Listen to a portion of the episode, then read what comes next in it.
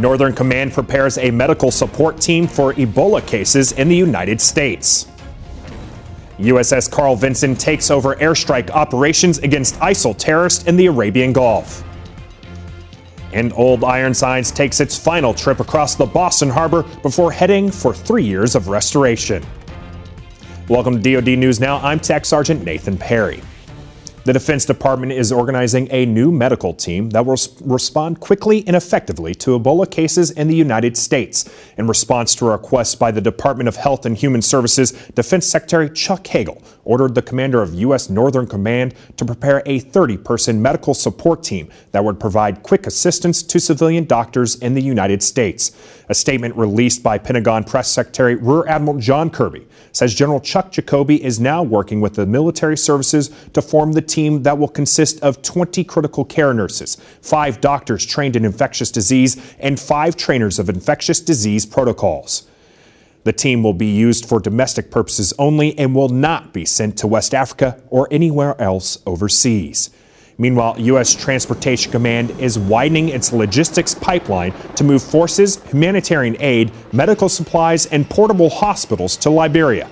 Transcom officials say its joint assessment teams were ready to deploy to West Africa 12 hours after being called on by U.S. Africa Command. Since then, Transcom has handled 90 airlift missions, opening airfields to military traffic, and began initial distribution of critical supplies. Turning to the fight against ISIL terrorists, the U.S. has airdropped weapons, ammunition, and medical supplies to Kurdish forces defending the Syrian city of Kobani from ISIL fighters.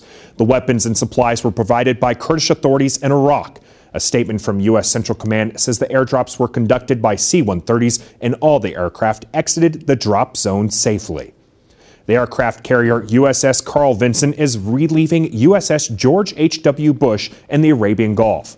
USS Bush has been stationed in the Gulf since June and carried out some of the first airstrikes against ISIL last August. Navy officials say George H.W. Bush will soon depart the Fifth Fleet area of responsibility for its home port of Norfolk, Virginia. And Carl Vinson will take over security and strike operations in Iraq and Syria.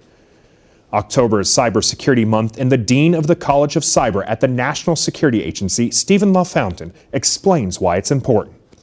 Cyber really is in, in, invasive in our everyday life everywhere nowadays, right?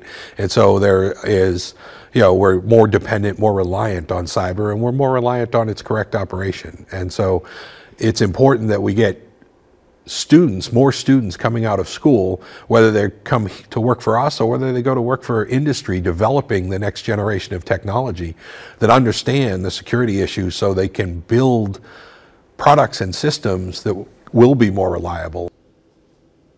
The College of Cyber hosts one of the most inclusive and formidable cyber, cybersecurity training programs in the world. The 18th century frigate USS Constitution took its final cruise in the Boston Harbor Friday. Old Ironsides is scheduled to enter dry dock next March for a three year restoration period.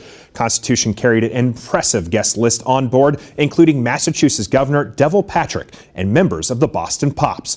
USS Constitution is the world's oldest active commissioned warship, serving from 1797 to 1855. She had been part of the Boston's Freedom Trail, hosting more than 500,000 visitors a year.